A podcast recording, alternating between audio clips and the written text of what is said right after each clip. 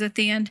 Um, so we're going to hop into um, continue our series, and the question we're going to work to answer today is: Does doesn't science disprove Christianity? And I this there's so much to unpack, and in every week we really could spend several weeks on each question, and so. Um, as I was kind of thinking about that, though, those of you that are really working on defending your faith, each week I encourage you to go deeper, to find uh, a parent or someone in your life to disciple you through these questions in more depth. The goal, as always, is to understand the biblical truth for yourself, but to be able to take it further to defend your faith. So we live in a polarized society in a plethora of ways, and that just means people are either over here on an issue or they're over here. It's very black, it's very white. Um, and there's always been a debate among science versus religion. It's been present for a long time. Instead of us standing on one side or the other, I want us to look tonight at the amazing ways these two work together to help us be in even more awe of our Creator. To dive in, we must first know what science is. So science comes from the Latin word scientia. I don't really know how to say it. Basically, all it means is knowledge. Okay? Um, a more detailed definition is the intellectual and practical activity encompassing systematic study of structure and behavior of physical and natural world through observation and experiment. So basically, we're looking at physical and natural world and we're experimenting on it and we're observing it. That is science. Faith, that word was derived from the Latin fides, I don't really know how to say it, or feed, which is the confidence or trust in a person, thing, or concept, um, like the belief in God, teachings of the Bible, etc. So clearly, by definition, there's no polarity. There's no reason why those two can't exist in the same space, right? Can we study everything God created through experiments? Can we study everything God created through observations? A hundred percent. So I think about it like this. Um, I really, I like sports. I'll try to use other examples besides sports, but I think about the science of sports. It would be super boring if we watched a football game and the commentator was like, you know, standing at 220 pounds, he's pivoting on this specific part of his foot and he's running 200 yards down the field. And, but we never experienced the crowd. We never experienced the touchdown. We never experienced, um, all the things that are a part of playing, playing the game. The same is true when you try to separate, when you try to separate science, um, and, and not allow the two to be together. It's, it's just boring. One of my favorite quotes is from a physics professor, professor at Cambridge, which is a really good st- school. He says, understanding more of science doesn't make God smaller. Instead, it allows us to see his creative activity in more detail. I love that quote. I think it basically shines, science basically shines a light on God's handiwork. It's like if I had a flashlight and I was shining it, it just illuminates everything um, about God and what He created. So it's interesting when we think about what science can answer and what faith can answer. So basically, science can measure the world, tell us how it works, create solutions. It can tell us what, and it can tell us how, but it cannot tell us who and why. It can't answer those big questions that we long to know, like who made me? Does anyone truly know me or love me? Am I valuable? Do I have purpose? Is there more to life to, is there more to life than what I see? Science cannot answer those questions. Faith can answer those questions. So it looks something like this. Science tells us 99% of the human body is comprised of six main elements. Faith tells us what our hearts really long to know. Our approach today is to teach you to defend the faith by recognizing how science and faith work beautifully together to shine that light on God's goodness, His creativity, and His design. Science can tell us a lot of important facts, but it cannot tell us the most important truths of life. So I think about, you know, my husband. Science could tell you, you know, somewhat about his personality. It could tell you how tall he was, basic features. Science cannot describe or tell me how much he loves me. Science cannot um, embody the feeling of us watching something stupid or creating hypothetical things in our head that we just like start laughing about so hard that that it's just it's just super funny, right? Like science can't tell us that. People um, of today really believe that Christians are ignorant to science. We hear that statement a lot. People who are Christians are ignorant to science. Christians are people of faith, not facts. So I want us today to learn to defend against both of those statements. First of all, there is a vast representation of Christians in science, both historically and currently. So it, we're going to look first at historically. Science was first developed by Christians, which is kind of ironic given the fact that most of you in school um, or the comments surrounding science don't really lend itself to that. Um, two friars, Roger Bacon and William of Ockham, laid the foundations for what is currently known as the scientific method. So Christians actually created the scientific method. Boyle's law was named after Robert, Robert Boyle in the 1600. In 1600s, he was going to be a minister, but instead he said, I feel like I could serve God more through being a scientist. And he did. Historically, Christianity has held super great value on learning. And so a lot of the top institutions and the first institutions were founded explicitly as Christian institutions. So not only do we see historically a lot of awesome things coming from Christian scientists, the institutions that um, were were founded basically were for the purpose of Christians to study um, and to learn. Christian scientists operated and still do under the premise that the universe was created by God and we can study his creation through empirical investigation, aka science. Kelvin, you know, when you look at the measurements, another example of scientific excellence and a man of serious faith. Michael Faraday, who is considered one of the greatest experimental scientists ever. Some of you, if your parents are doomsday preppers, they may have Faraday paper. It was named after him, okay? Um, and so lots of people are familiar with that name.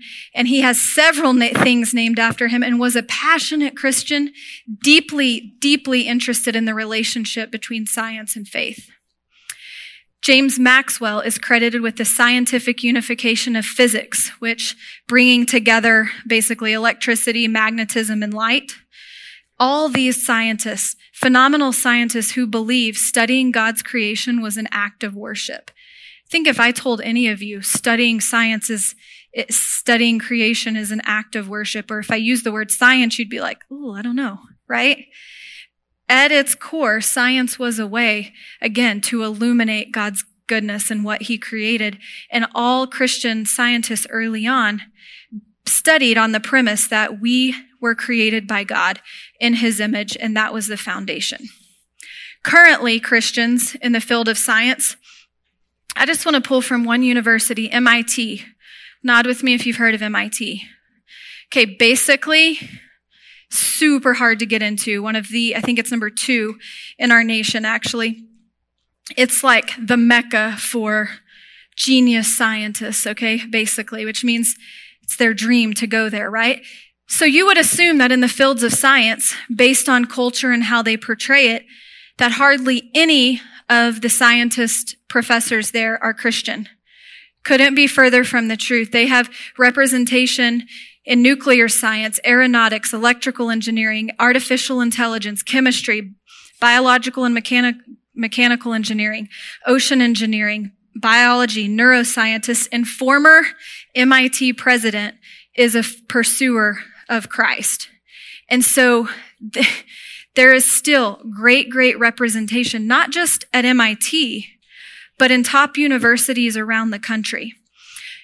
One of the things I find really interesting about that is some of these people pursued faith early on in their life. A large majority found God while pursuing science. And I think that's really interesting because you know, some of you have heard of that movie or book, The Case for Christ. He wasn't really a scientist, but he set out to disprove Christianity. And what did he ultimately do? Proved it, right?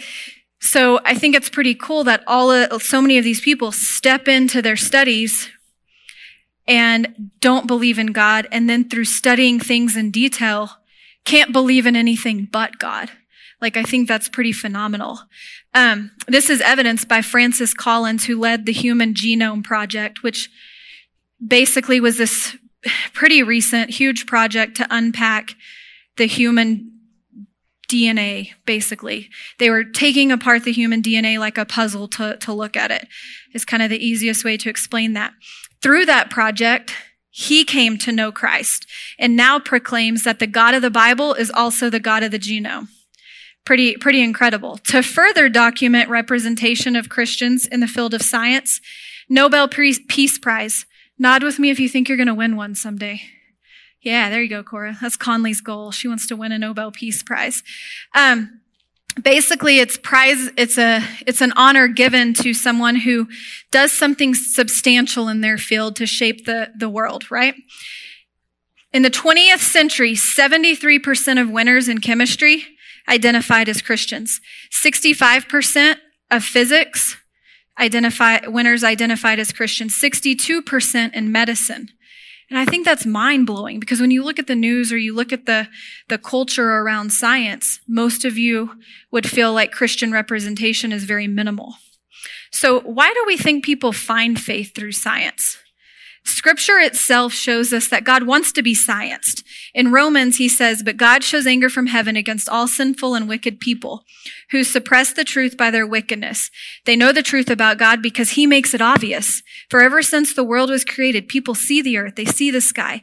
Through everything God made, they can see clearly his invisible qualities, his eternal power and divine nature. So they have no excuse for not knowing God. You know, I think about this scripture and about the idea of God wanting to be observed, God wanting to be known. And that is by definition what science is. And I think about, I love going to the mountains. I love to hammock. My favorite place to hammock anywhere is like under a tree, right?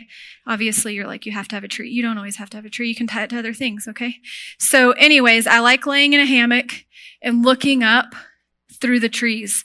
And through all that, my brain just goes all sorts of places about God. I'm like, hey, like he can paint trees way better than Bob Ross, right? Like he has, he has all these incredible variations and, and the way they're pieced together and the, the sound when they blow. And then you hear the, the birds in the trees and, and you think about just his goodness and, and how he, and how he created things. And I think, you know, God meant that for us. He wanted that. He wanted us to observe him. God is also a God of order. I know you hear Curtis say that a lot as well as the other pastors. So our God is a God of order. And science helps us appreciate that order. Several verses throughout scripture mention that. We're going to talk about a few. Genesis 8:22 is the one that says, as long as the earth exists, there's going to be a time for planting and harvest, cold and heat, summer, winter, day, night. Next one um, is in First Corinthians, and it's the scripture that talks about um, all the parts of the church body. And basically, to Cliff Notes version it, how one part of the body can't function without the other, and how God created his church in this very systemic, orderly manner for everybody to have their part and their giftings to contribute. God and his universe perform in a very predictable manner. He created it that way. I think about, you know, like when you're little and you have to do, I always hated like busy work in school and they like make you color the life cycle. And I'm like, dude, like we get it. It's this, this, this, this. Like we could write that in 10 seconds, but you spend two hours coloring it. That's what I think about. God created that order the life cycle. And if you pull one part from the life cycle, what happens? It doesn't work, right? Like I've been taking my grandpa to the doctor a lot. And so he's not super healthy right now. And so I've learned a lot about the human body. And it's like by design, God created all these things to work together and function properly in a very orderly way. And it just blows my mind. Um, and it's, it's interesting because our God's a God of order, but then he's also a God of direction and he gives us specific directions in scripture. And it's amazing how when we follow his direction, we're affirmed in his design for us. And so I want to kind of talk about that for a minute. Um, And I'm going to use examples we've done before. The first one, kindness. There are several scriptures to support this. You can go ahead and go to the next one, Pin. This is the one that I messed up on. Yeah, it didn't go up there, but it's fine. Kindness is not on the slide. Sorry. Scripture tells us to love our neighbor. Scripture says, um, essentially, there are several, basically teaching us how to love God and his people, right? The cool thing is when we step in to God's direction for us in that way, we have all these awesome cups in our head. They're not real cups, but imaginary ones that dump out hormones. Okay. So when we're kind to someone, we get basically a dose of all the good hormones that we want that make us feel happy. Okay. Um, it's pretty incredible. Like you guys have heard of serotonin, dopamine, oxytocin. That's what we're talking about. Okay. So when we step into what God tells us to do, science shows us it's good for us too. The cool thing about kindness is, let's say Kaylee does something super kind for me. Okay. Those little cups are going to dump out in her head. They're going to dump out in mine and they're going to dump out in anybody that witnesses it. You know, Matt talked Sunday about our God's a God of multiplication.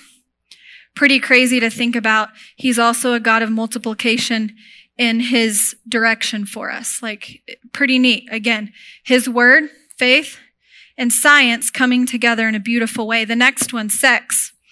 Sex, scripture says it's meant to be fun. It's meant for unity. It's meant to reproduce, multiply the earth. And most importantly, sex is a picture of God's love for his bride, the church. Okay. Um, and we, we've talked about that before. The cool thing is what happens within the context of sexual intimacy. We get those little cups dump out in the most powerful of ways, right?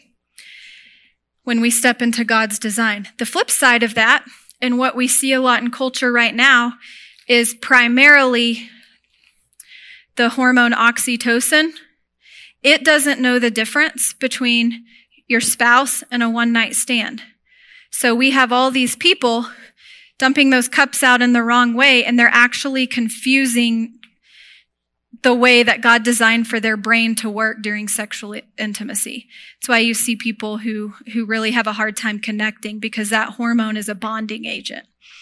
So again, when we step into God's design and direction, science shows us how it's, how it's good for us and it's, it's good for his people. Peace. We all want peace, right? So many scriptures about peace in the Bible and being still and being able, you know, we talk about prayer, we talk about lots of things in scripture that require us to be still, right? The mental health benefits of being still are phenomenal. Spiritual growth, better emotion regulation when we do this, and also better functioning of your frontal lobe, which is basically responsible for personality, impulse control, lots of things. Definitely something we want working well, right? So again, God's direction and design. Science says it works, right? Gives us the things that, that are good for us. Last, life balance. Many scriptures and Proverbs speak to not doing things in excess, which means extra or more than we need, right? Science shows us when we have excess, it leads to negative outcomes. What happens if I eat too much sugar? Okay. Not good for me, right? Lots of things. I could have weight gain. I could have headaches. I could have, my teeth will be having issues, right? If I drink in excess, not good for my body, right? Eventually your organs start to shut, shut down. Spending money in excess, not good for my stewardship, not good for my family, not good for my anxiety, right? So scripture says, don't live in excess. Science shows us don't live in excess, right? How incredible is that? That the truth and direction of scripture are over time and time again affirmed by scientific evidence. With that being said, I think a lot of people would like for science to 100% prove the existence of God. Like I hear that all the time from people. They're like, if you can 100% prove to me And I'm like, the Bible, the Bible is not going to explain every scientific concept in detail. And it can't be expected to do that, right? Like the Bible is the book where we find all of our answers, but it's not going to like break down that scientific evidence that, that we're talking about. The same is true in reverse. Science alone is not going to prove the existence of God. Instead, it's a tool of study to use to shine a light on God's incredible design. The other problem with the approach of I want the, I want science to prove the existence is God is the same yesterday, today, and tomorrow. While we know that science can change, we once thought the, the earth was flat, right? Do we think that anymore?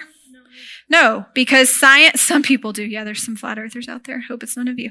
Okay. Anyways, science, science grows. You look at medicine, the things where sweet Vanessa is able to do when she works with those pediatric patients now compared to hundreds of years ago, science changes.